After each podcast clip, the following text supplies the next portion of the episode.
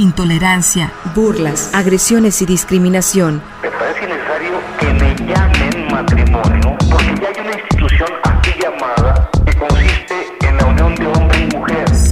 Sórico, Sórico, un espacio diverso para la reflexión y la promulgación de la igualdad de género, con Guadalupe Ramos Ponce. Bienvenidos.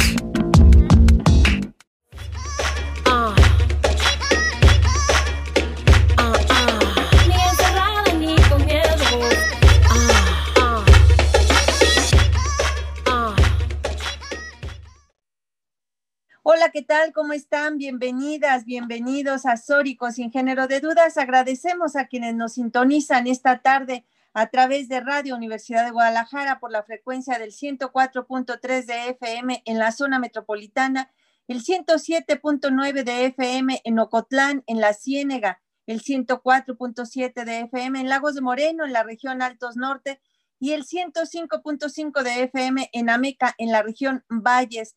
En este micrófono les saluda con muchísimo gusto Lupita Ramos y les invitamos a que se queden con nosotras en esta siguiente hora para compartir y analizar los temas de género. Saludo con muchísimo gusto a mi compañera y productora de este programa, Lucía Castillo. ¿Cómo estás, Lucía? ¿Qué tal, Lupita? Muy buenas tardes. Bienvenidos y bienvenidas a Sórico sin género de dudas.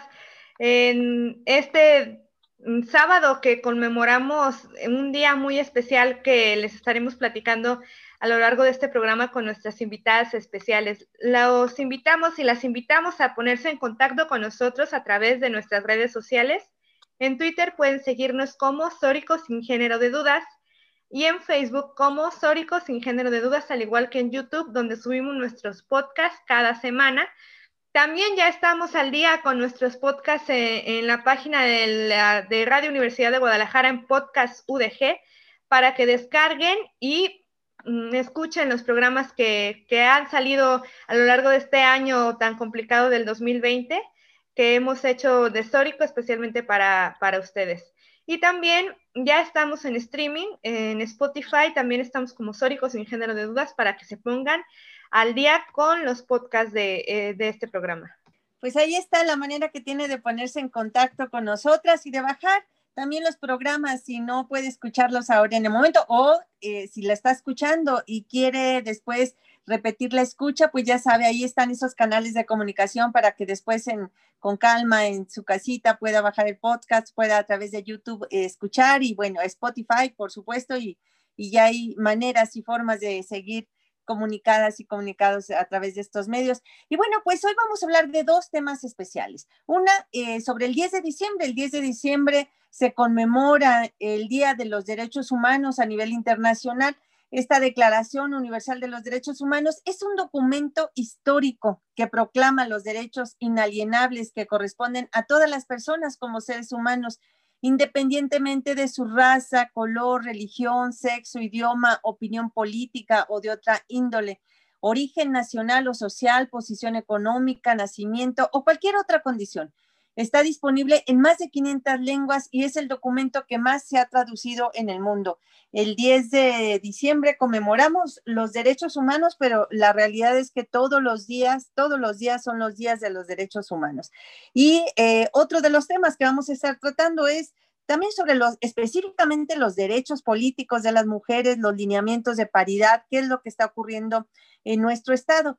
Y para platicar de estos temas nos acompañan eh, dos personas eh, muy cualificadas en estos temas, Lucía. Así es, Lupita. Eh, esta tarde en Sóricos sin género de dudas nos acompaña Dolores Pérez Lascarro. Ella es activista feminista, especialista en derechos humanos y construcción de paz es académica del ITESO y vocera de la organización G10 por Jalisco, dedicada a promover e impulsar el empoderamiento, capacitación y participación política de las mujeres a través de reformas legales o políticas públicas.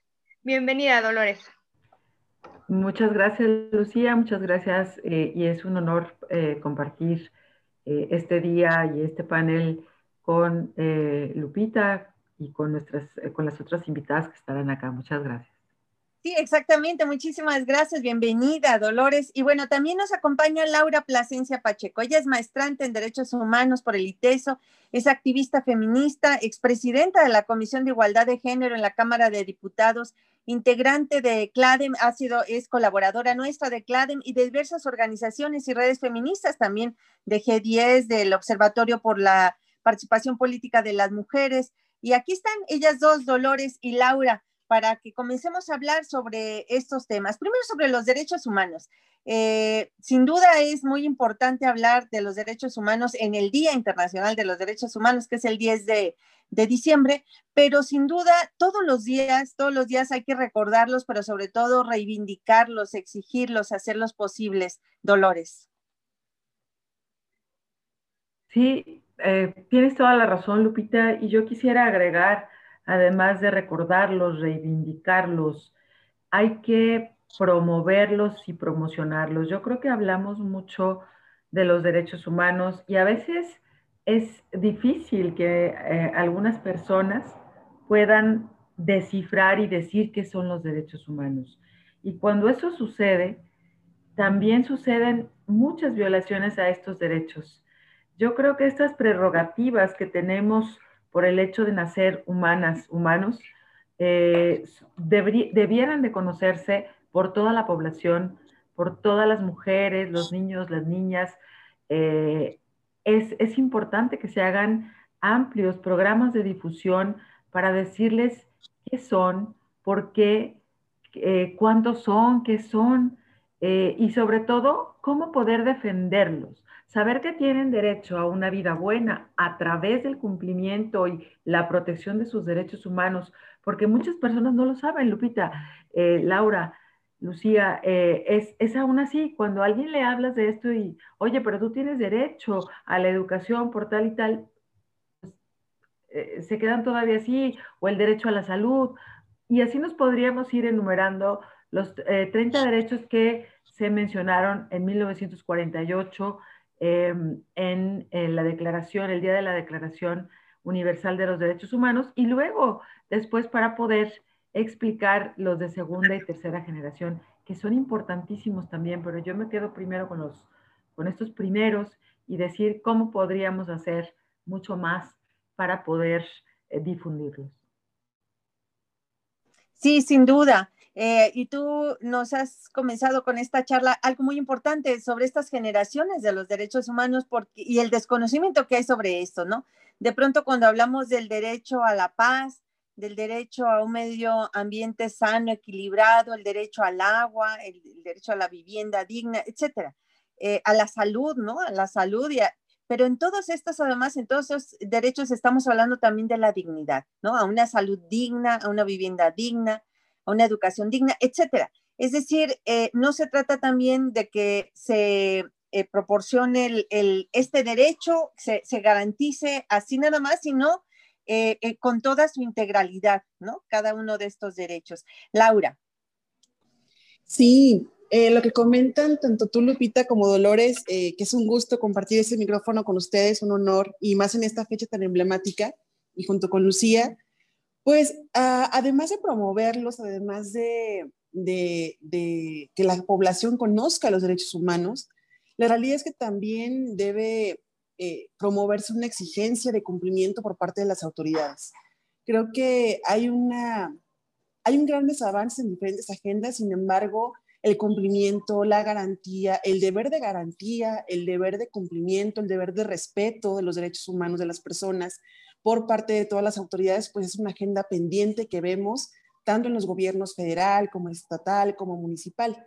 Y ya enumeraban ustedes o mencionaban algunos de los derechos y justo yo me pregunto, eh, en relación con el derecho a una vivienda digna, ¿realmente qué ciudad de nuestro país puede un gobierno local decir que cumple con esta prerrogativa o que cumple con esta obligación? Cuando vemos eh, un crecimiento urbano desordenado, cuando vemos espacios que no generan un entorno eh, seguro, cuando vemos incluso eh, situaciones complejas como lo es que no garantizan que no garantizan el derecho de las mujeres y de las niñas a una vida libre de violencia o el desarrollo pleno de la juventud, o los derechos sexuales y reproductivos, o el derecho, por ejemplo, a una educación. Eh, la realidad es que hay agendas pendientes en donde las autoridades de todos los órdenes de gobierno pues han dejado mucho, mucho que desear. Creo que también es una fecha para reconocer los avances, para reivindicar los derechos humanos de las personas, pero sobre todo para recordar también que los derechos humanos de las mujeres también son derechos humanos y que uno principal o, los principales, el derecho a la igualdad, el derecho a, la no discriminación y a una vida libre de violencia que cada vez se ve más lejana, al menos en, Jalisco. Importante día este de, que, se, acaba de pasar del, del jueves del Día Internacional de los Derechos Humanos. ¿Qué pendientes de derechos humanos hay por trabajar todos los demás días del año y sobre todo qué pendientes consideran ustedes que hay en México y que hay en Jalisco. Mm, Laura, ¿tú qué nos podrías comentar? Claro, pues mira, principalmente el derecho a un medio ambiente sano. creo que es de todas conocida la agenda pendiente en materia del derecho a, un medio ambiente sano, sobre todo por las cuencas eh, de Río Lerma y la parte de Santiago, eh, cómo los diferentes problemas de, contaminación ambiental pues afectan a gran parte de la población, ¿no? Principalmente en la parte o en la región de, de Ciénega, en la región también de Poncitlán, donde la población pues se ha visto afectada por esta contaminación. Además de ello, el derecho, por ejemplo, a la seguridad el derecho a la seguridad es una agenda pendiente en el mundo, pero principalmente en el caso de Jalisco, pues vemos cómo día con día se incrementan los casos de inseguridad, los casos de robo, los casos de eh, homicidios, incluso una situación grave en materia de personas desaparecidas, donde no solamente seguimos careciendo, por ejemplo, de un marco jurídico que garantice y que dé certeza legal a las víctimas. Eh, o las familiares de las víctimas de desaparición forzada o desaparición por terceros, sino que hay un, gran pendiente ahí en la agenda eh, legislativa que diversos colectivos pues han impulsado con esta agenda. ¿no? Yo recuerdo Claden desde hace ya algún tiempo, igual Lupita nos puede comentar un poco más del proceso que, que tienen ahorita ¿no? en, en el Congreso del Estado, y cómo hay agendas tan graves, eh, tan urgentes por resolver y con tanto silencio y con tanta omisión por parte de las autoridades, en este caso del Congreso eh, del Estado, que no ha legislado en estas materias, aun cuando la ley lo obligaba a hacerlo hace ya algunos años. Y tenemos el mismo Congreso del Estado, pues incumpliendo un mandato legal de armonizar las leyes locales. En el caso, por ejemplo, el derecho a una vida libre de violencia, pues obviamente no solo... Eh, pues vemos la ausencia de programas, la ausencia de política pública, la ausencia de los mecanismos institucionales para implementar las políticas públicas en el caso del Estado. Y algo más grave, en, una, en un año de pandemia, en un año donde ha sido eh, incrementada la carga laboral, la carga de cuidados y la carga de la educación de las y los hijos en los hogares eh, en nuestro Estado, pues el siguiente año enfrentaremos, en el caso de Jalisco, pues un panorama incierto, ya que tendremos menos presupuesto para el programa de jefas de familia, por ejemplo, y menos presupuesto también para todo lo que son programas de prevención, atención, sanción y erradicación de la violencia contra las mujeres. Eh, otra agenda pendiente, pues sin duda tiene que ver con el derecho a la salud. Hoy por hoy, este año ha sido caótico, pero el derecho a la salud, a la salud digna debe, sigue siendo un gran pendiente de, de las autoridades mexicanas, sigue siendo una agenda pendiente a la que no hemos podido ingresar la mayoría de las y los mexicanos. Incluso la, la, incertidumbre económica sigue golpeando más a las mujeres. Tiene una, si lo vemos con perspectiva de género, pues tiene un impacto diferenciado en las mujeres, ya que pues somos las que más estamos incorporadas al trabajo informal debido a los diferentes roles que jugamos en los hogares. Gracias, Laura. Bueno, y pues la misma, la misma pregunta, el mismo cuestionamiento para ti, Dolores. ¿Qué hace falta? ¿Cómo estamos, en, eh, particularmente en Jalisco, pero por supuesto en México, en materia de derechos humanos? Justamente eh, a través, ir haciendo como un recuento a través de la primera, segunda y tercera generación de derechos humanos de la que hablábamos al principio, ¿no?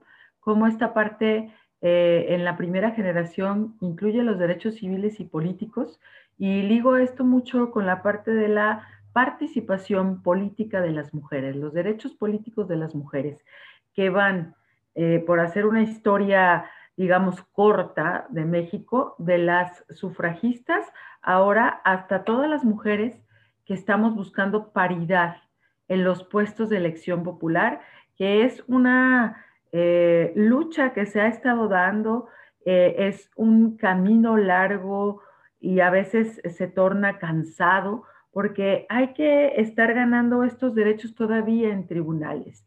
Luego, si nos vamos a los derechos de segunda generación, que son los que recogen eh, los derechos económicos, sociales y culturales, vemos que la brecha de desigualdad en materia de cuánto gana una mujer y cuánto gana un hombre es diferente.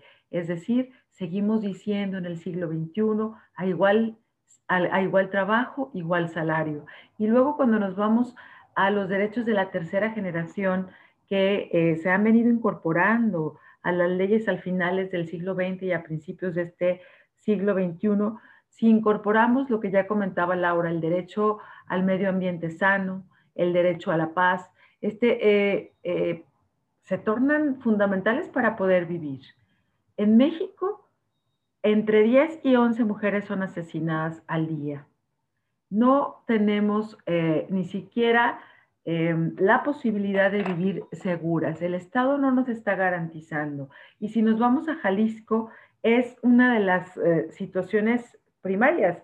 Yo creo que em, al tener a nuestro Estado entre los primeros lugares con feminicidios hace que nos deban muchísimo, pues tantas cosas a las mujeres que empieza por preservar nuestra vida. Y por otro lado, también los derechos sexuales y reproductivos, que tenemos que tener a realmente vivirlos a plenitud. Hay que tener toda esa información y educación sexual para poder decidir. Yo creo que la educación ha estado todavía rezagada en esa parte y era lo que me refería cuando necesitamos conocer y saber que nuestros derechos como mujeres no tienen que estar supeditadas a las ideologías de quienes llegan a, por ejemplo, al Congreso. En este momento en el estado de Jalisco hay una mayoría eh, de representantes de un partido político que se dicen progresistas, que se dicen que eh, son feministas, que salen el 25 de noviembre a decir que defienden las causas de las mujeres, que salen el 10 de diciembre también a, gritarlo a los cuatro vientos, pero seguimos viendo que la legislación nos queda mucho a deber. No ha habido ni siquiera un intento para hablar, por ejemplo, de lo que es la despenalización del aborto. Y, si nos vamos a otras leyes que ya están, eh, esta parte de saber que todavía hay una ley del registro civil que le impide a una mujer que, que sigue estando casada y que eh, tiene un hijo, se separa de su esposo, pero sigue estando casada legalmente, tiene un hijo con, otra, con otro hombre, no lo puede ni siquiera ir a registrar. Hace unos días a una compañera le negaban el registro de su pequeña bebé. Entonces, yo aquí hago énfasis, cómo nos protegen realmente las eh, y los diputados que están para eso, para hacer leyes, no para, digo, una segunda actividad podría ser ir a visitar colonias y tal, pero en realidad el foco rojo está en que ni está el andamiaje legal para que se respeten nuestros derechos, ni tampoco eh, se, han resuelto las actividades ejecutivas, es decir, del, Poder Ejecutivo, para que se eviten las muertes, los feminicidios de estas mujeres. Es muy cierto esto que mencionas, Dolores. Mm, cada vez que hay una fecha, por ejemplo, el, 8 de marzo, el pasado 25 eh, de noviembre y el jueves, el Día Internacional de los Derechos Humanos, van, salen los diputados en sus redes sociales y, luego, luego se cuelgan de la fecha de la efeméride, ¿no? Para hacerse como que sí están trabajando en esos aspectos, como que están legislando y como pues, sentirse aliados de las mujeres cuando en realidad están en sus curules muy tranquilos, como nos decían los compañeros mm, de un programa anterior de Nuevas Masculinidades, muy conformes y muy a gusto en su pacto patriarcal, ¿no? Eh, algo pendiente, mm, salvo lo que ustedes me, me, digan, que ustedes son las expertas, pero que yo creo que tal vez es un gran pendiente de los derechos humanos en el país y en el Estado, es la educación en derechos humanos en el nivel básico, ¿no? Yo recuerdo el libro que había que era la Constitución como ilustrada cuando yo era niña que estaba en la primaria. recuerdo que hablaba de los derechos humanos, pero creo que como muy por encimita, ¿no? Muy mm, derechos humanos, pero cuadraditos, con moral. ¿Ustedes qué, qué me pueden comentar de este pendiente? Claro, Lucía, lo, lo mencionas bien. Mm, me parece que en gran medida tiene que ver con la evolución de la agenda y de los compromisos en, materia de derechos humanos desde el derecho internacional de derechos humanos. Recordemos que México tiene escasos unos años donde firmó, ratificó diferentes convenciones, pactos, tratados y que también ratificó eh, pues la parte del compromiso de rendir, información, rendir informes. En ese, los protocolos facultativos, perdón, de ambos pactos. Eh, creo que quienes somos una generación del, que estuvimos en la educación básica en los noventas, poco recordamos de esta información porque efectivamente se trataba muy por encimita y era más como un valor ético o un valor moral del deber ser como nación, ¿no? Los valores cívicos. En ese sentido, a partir de la firma, ratificación de los tratados, tanto eh, de los ambos pactos también y también de, la ratificación de los protocolos facultativos, pues México adquiere, adquiere diferentes obligaciones en la materia, que con la reforma eh, en 2011 que eleva a rango constitucional eh, y que genera todo este bloque de convencionalidad que obliga al Estado mexicano a dar cumplimiento en el mismo nivel eh, de mandato legal, todas las obligaciones del derecho internacional de derechos humanos al mismo nivel que la Constitución, pues obviamente genera, eh, generó en ese momento un reconocimiento vinculatorio, un reconocimiento de un marco convencional obligatorio para todas las autoridades del Estado mexicano. Obviamente también la Secretaría de Educación Pública tiene, tiene obligaciones al respecto. Y en ese sentido no, no es clara la, la estrategia a nivel nacional. La CONALITEC un poco ha reformado los libros de texto gratuitos en educación básica que incluye desde primaria y secundaria, y en el caso de educación media superior y educación superior, es poco lo que tenemos todavía en avances.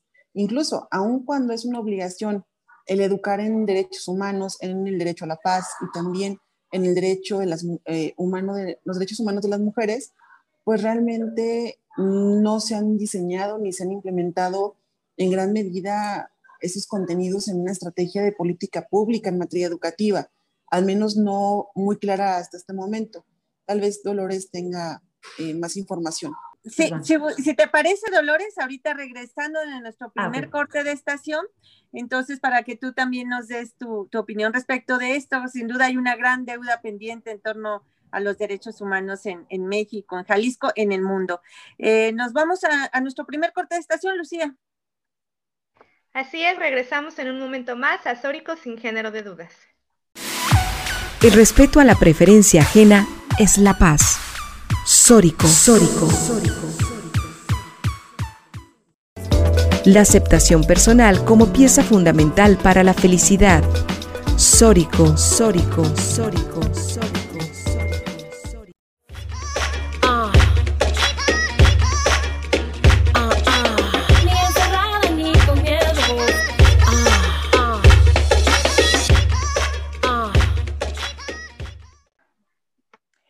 Ya estamos de regreso en Sórico, sin género de dudas. Les agradecemos que sigan aquí con nosotras en esta estación de radio Universidad de Guadalajara. Eh, les agradecemos también que se pongan en contacto a través de nuestras redes sociales en Twitter, arroba Sórico sin género y en Facebook Sórico sin género de dudas. Y bueno, seguimos aquí en este diálogo que tenemos con eh, tanto con Dolores Pérez Lascarro, ella es activista feminista, especialista en derechos humanos y con eh, Laura Plasencia también eh, maestrante en Derechos Humanos por el ITESO. Estamos conversando con ellas a propósito del Día Internacional de los Derechos Humanos y seguimos contigo, Dolores, con esta situación que existe eh, respecto a los derechos humanos en el país, en México, estas deudas pendientes que hay en torno a los derechos humanos. Sí, bueno, yo hace un ratito ya mencionaba todas estas deudas, eh, digamos, de manera general y no exhaustiva, porque si nos ponemos a pensar eh, una, hace también, hace muy poco, el 29 de noviembre, se celebró, o más bien debería decir, conmemoró el Día Internacional de las Mujeres Defensoras de los Derechos Humanos. Eh, todas estas mujeres que desde su pluralidad juegan definitivamente un papel fundamental en la construcción de una sociedad más justa, más libre, más igualitaria, ¿no? Sin embargo, pues en muchísimos países, incluido por supuesto México, las mujeres son víctimas de agresiones que obstaculizan e inhiben su labor. Eh, todo esto repercute además de en sus vidas, porque incluso son privadas de su vida, son asesinadas, y eh, pues repercute en la vida de sus familiares y en las personas y las causas que ellas defienden. Si nos fuéramos un poquito más allá de las zonas metropolitanas, nos daríamos cuenta de todo ese trabajo de las mujeres, eh, desde las mujeres defensoras de la tierra y el territorio, eh, donde son guardianas, no solo unas guardianas de tradiciones, sino realmente cuidan ese medio ambiente. Y entonces ahí podemos ver que justamente esta, eh, estas mujeres son defensoras de los derechos humanos, son víctimas de violencia extrema porque los intereses cambian, los intereses son otros para el progreso, por decirlo eh, entre comillas, eh, donde solo importa la situación económica, ¿no? Y luego también hablar de las defensoras eh, de los derechos sexuales y reproductivos, que normalmente son muy señaladas y sobre todo de las, desde las ideologías, desde alguna religión que no argumentan más allá de que eh, buscar el derecho a la interrupción legal del embarazo, pues lo ven como desde sus visiones de pecado y de eh, asesinato, etcétera, ¿no? Luego también, pues, eh, tenemos muchísimas mujeres que litigan por las personas que están injustamente presas, que esa es otra violación a los derechos humanos. También estas mujeres son víctimas de una gran violencia porque defienden causas justas. Entonces, se fijan, ahí vamos teniendo como ese binomio de eh, violación de derechos humanos más eh, violación de los derechos humanos de las defensoras de los derechos humanos.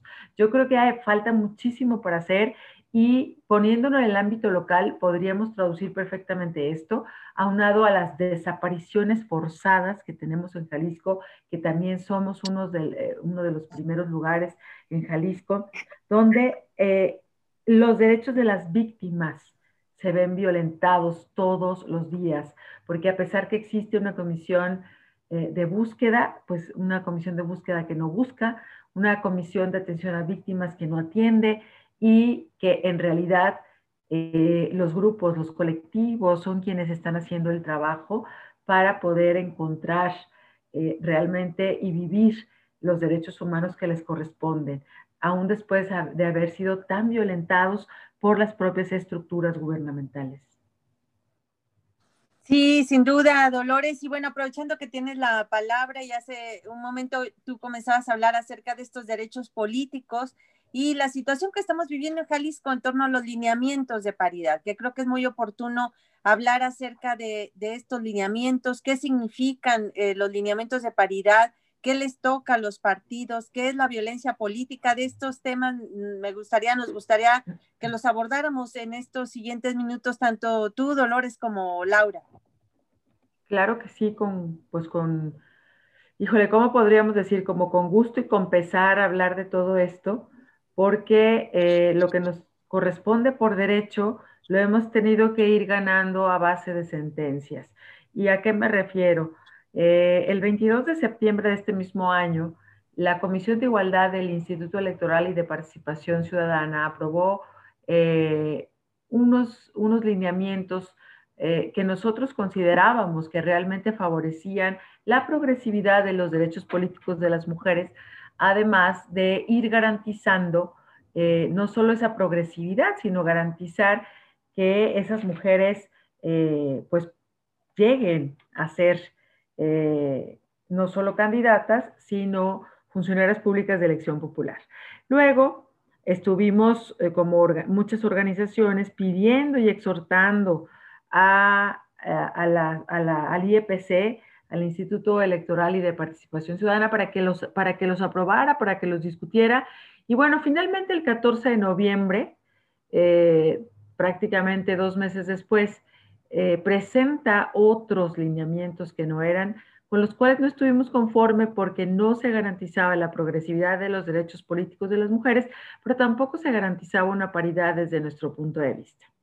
Bueno, eh, eh, hicimos una impugnación ante el Tribunal Electoral del Estado de Jalisco y en esa impugnación se nos eh, se concedió, diferentes colectivos lo hicieron, se concedió que se estaba violentando el principio de progresividad, sin embargo, bueno, dejan, ponen un bloque más donde dicen, ok, 20 municipios, los 20 municipios más poblados del estado de Jalisco van a ser repartidos en paridad perdón, los 10 municipios más poblados. Esos 10 municipios, eh, ¿qué quiere decir paridad? Bueno, pues que 5 y 5.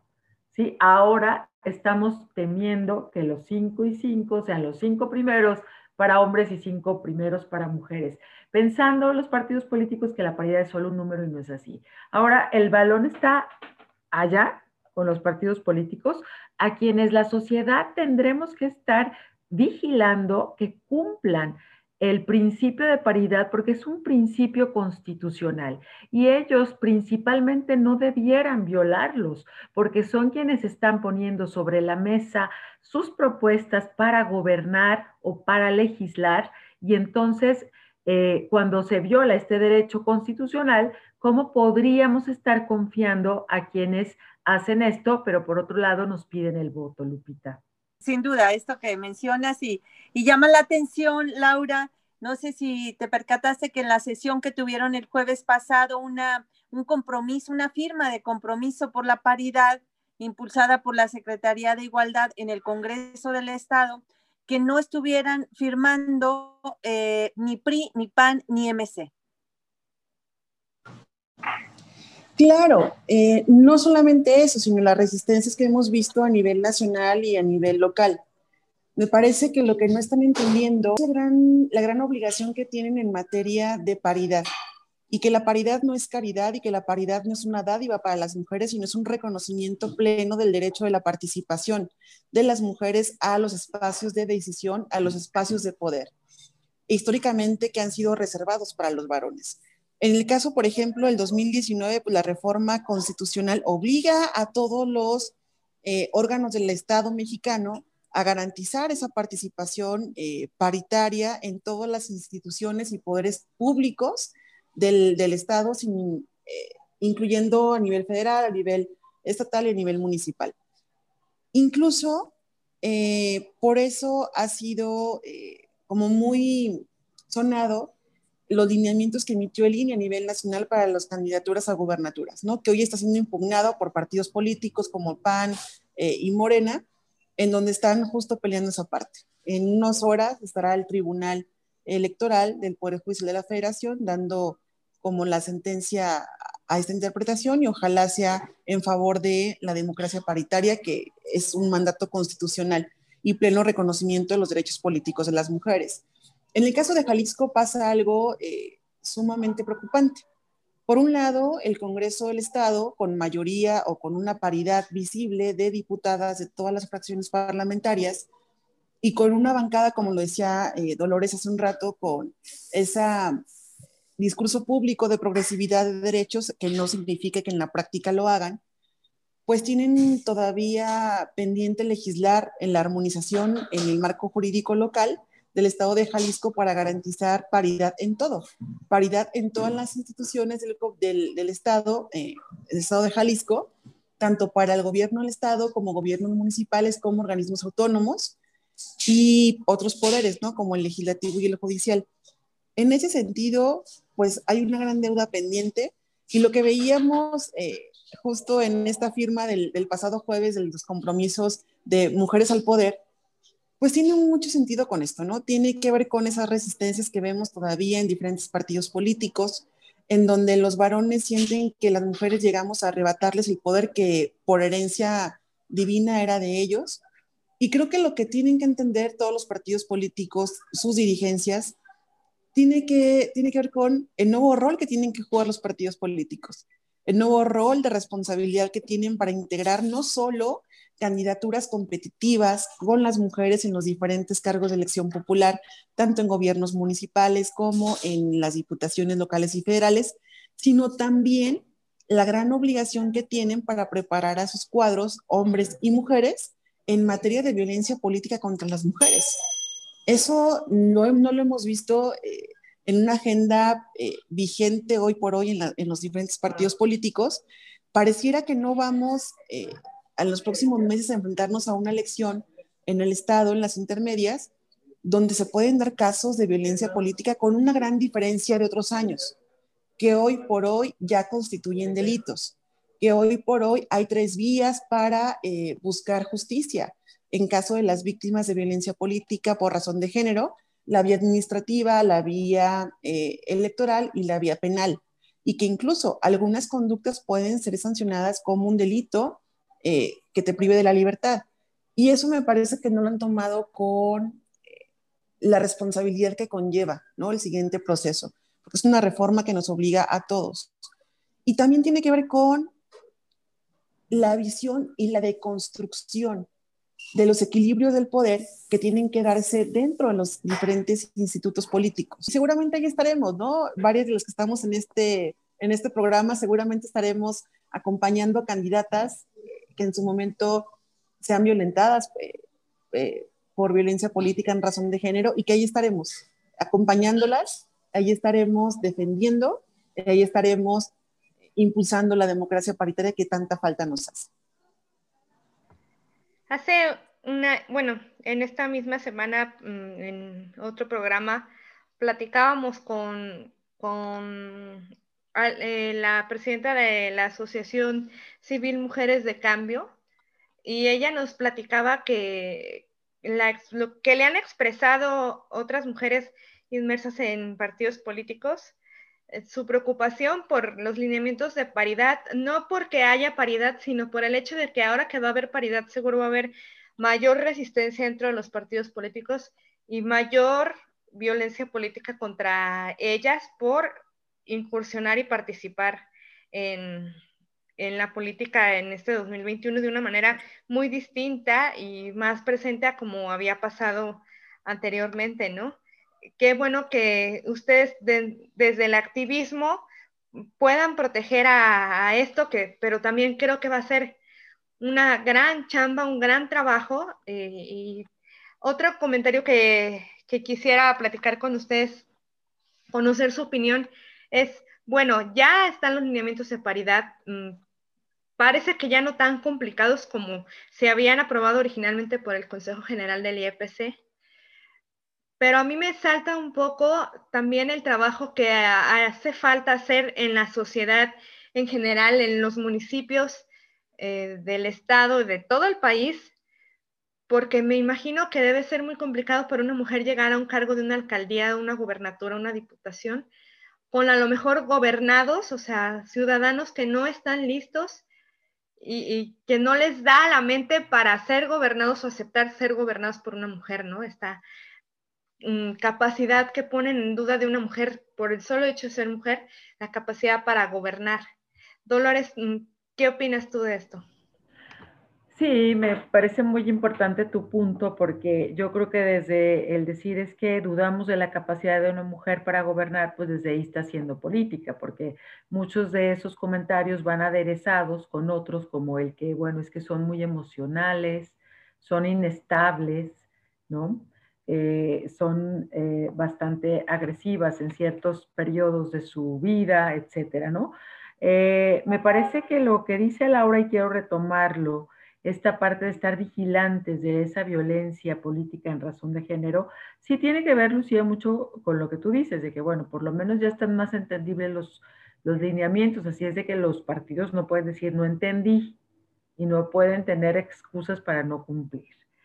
Y número dos, eh, sí quisiera retomar esta parte de que, además desde que ahí empieza esa violencia política, ¿qué es realmente la violencia política en razón de género que las mujeres viven eh, a través de sus carreras? Bueno, pues es, em, comprende todas aquellas acciones eh, u omisiones de personas, servidoras o servidores públicos que dirigen, que se dirigen a una mujer por ser mujer, es decir, en razón de su género tiene un impacto diferenciado en ellas o les afecta desproporcionadamente con el objeto o resultado de menoscabar o anular sus derechos político-electorales, incluyendo el ejercicio del cargo.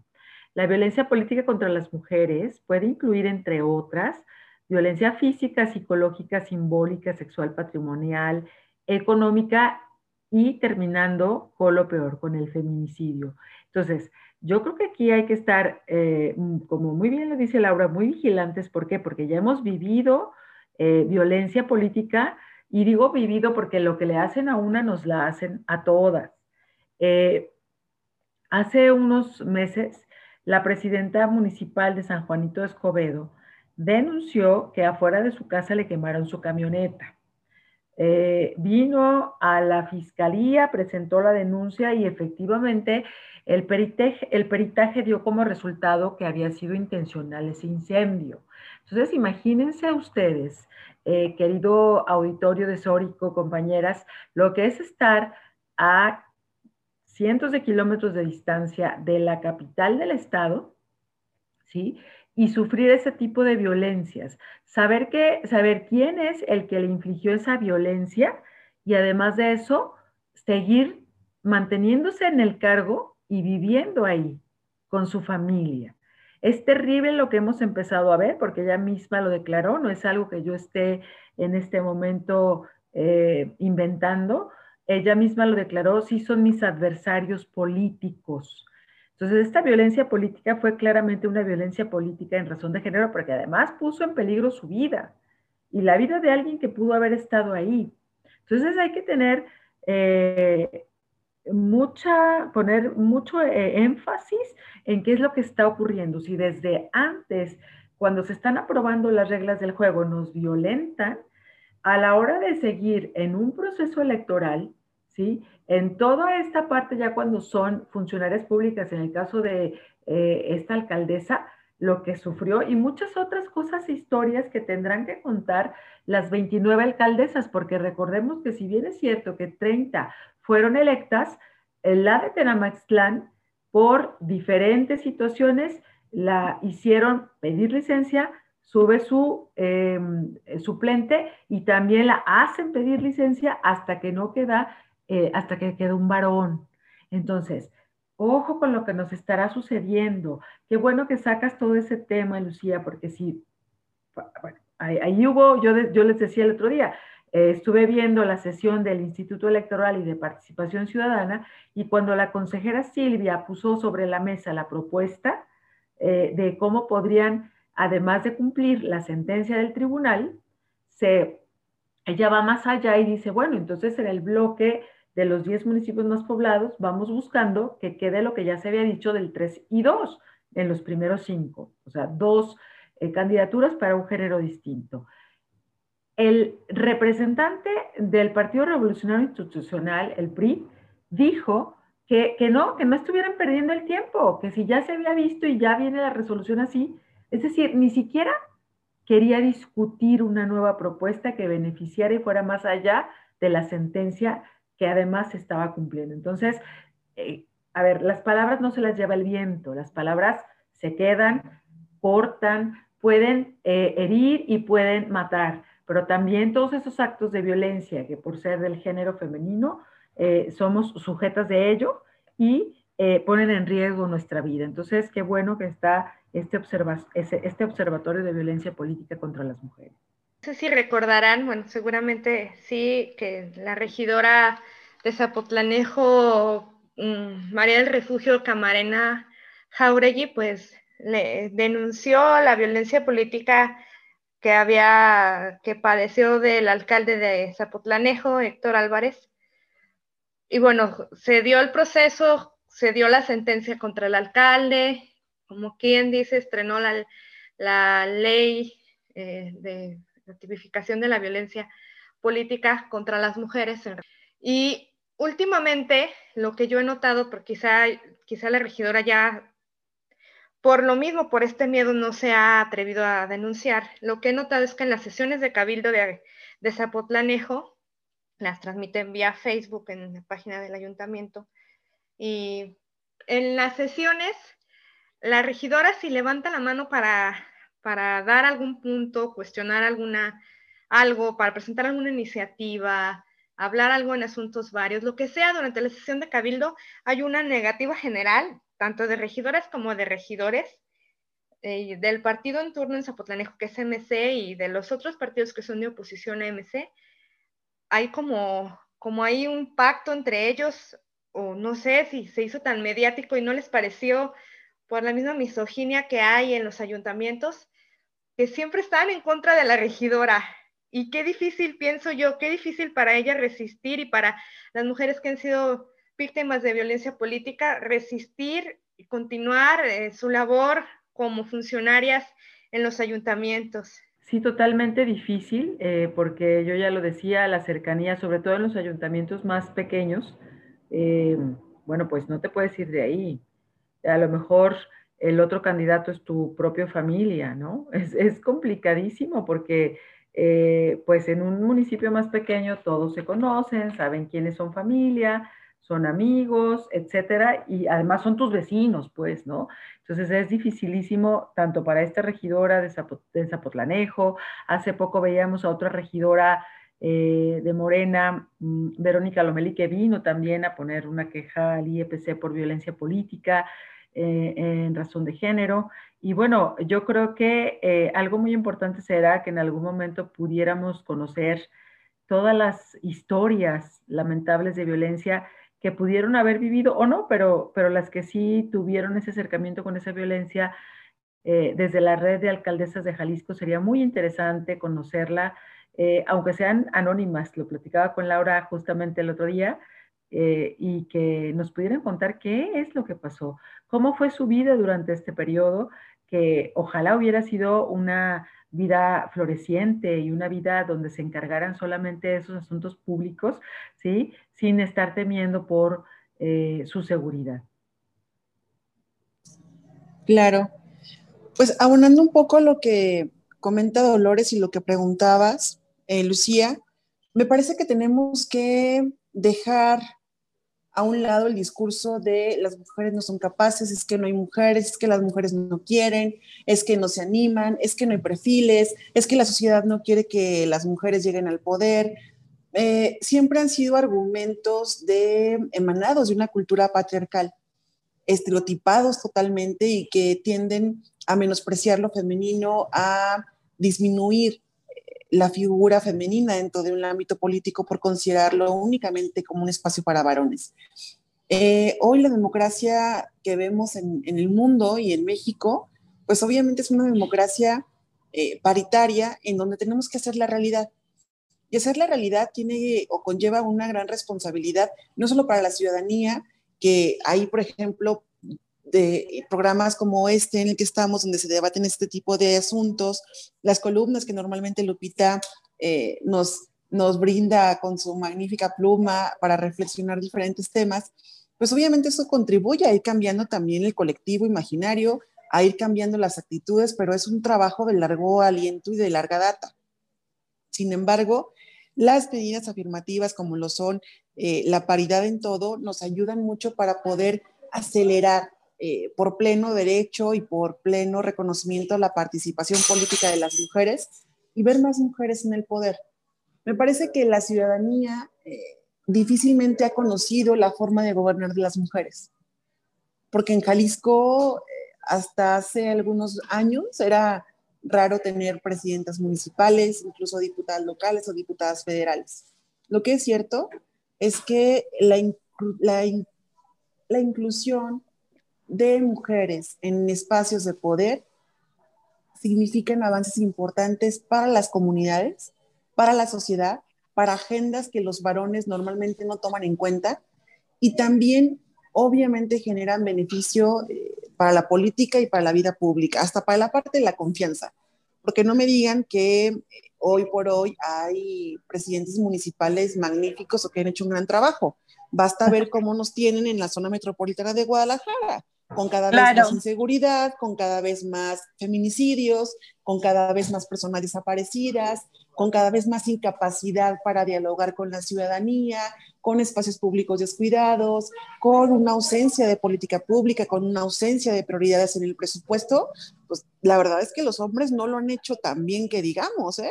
Basta ver lo que está haciendo en el gobierno del Estado. Tampoco es como ¿eh? que tengamos los mejores hombres gobernando.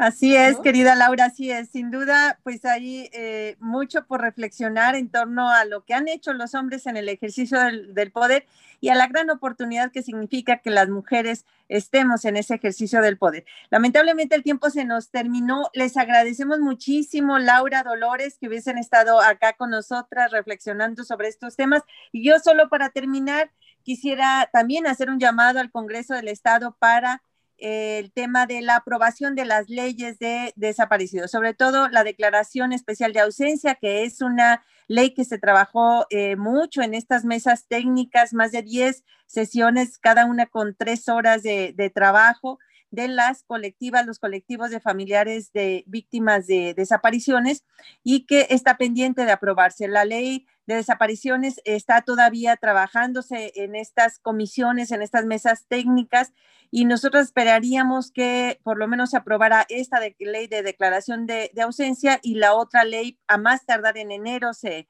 se, eh, por lo, se, aprobara y que estuviera ya en discusión el Congreso, es decir, que no pase de esta legislatura. Hay una deuda ahí pendiente con las familias de las desapariciones y, y pues el llamado es también a este Congreso a que, a que se tome en serio esta problemática local.